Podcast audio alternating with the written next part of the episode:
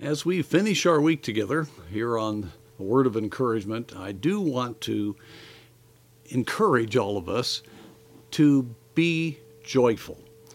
I have emphasized this before, but that is a command. Count it all joy when you fall into diverse temptations, James chapter 1.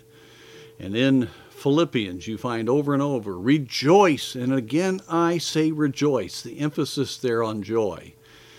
And in Psalm 100, the great Thanksgiving psalm, we have the great admonition Make a joyful noise unto the Lord, all ye lands. Serve the Lord with gladness. Come before his presence with singing.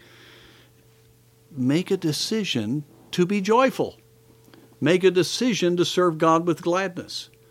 The fruit of the Spirit is joy. My friends, joy cannot be circumstantial. If it is, we're going to be sad. Joy is a decision of the will to allow the very joy of God to flood our spirit, and no matter what we're going through, we've got a divine perspective that gives us a holy optimism about everything that's going on. And in this passage, it talks about a joyful noise and, and serving the Lord with gladness. Know that the Lord, He is good. That's why we are excited. It is He that hath made us, and not we ourselves. We are His people, and the sheep of His pasture. Enter into His gates with thanksgiving, and into His courts with praise. Be thankful unto Him, and bless His name, for the Lord is good. We can do nothing but be joyful if we're thinking properly. Our God is good. Everything about Him is good. And for those that love God, he's going to work everything for good, we find in Romans 8:28. God's way is perfect.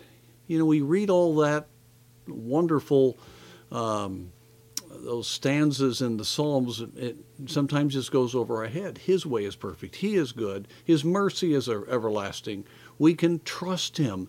God wants to bless us there in the Sermon on the Mount, the Lord Jesus said, Blessed are. That's His will to bless us.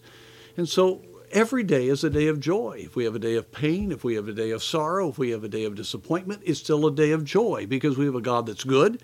We can trust Him that He is taking this and it's a necessary part of our development.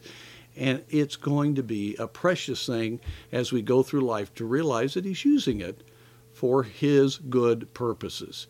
Well, I'm telling you, attitude means everything. And attitude is a decision of the will.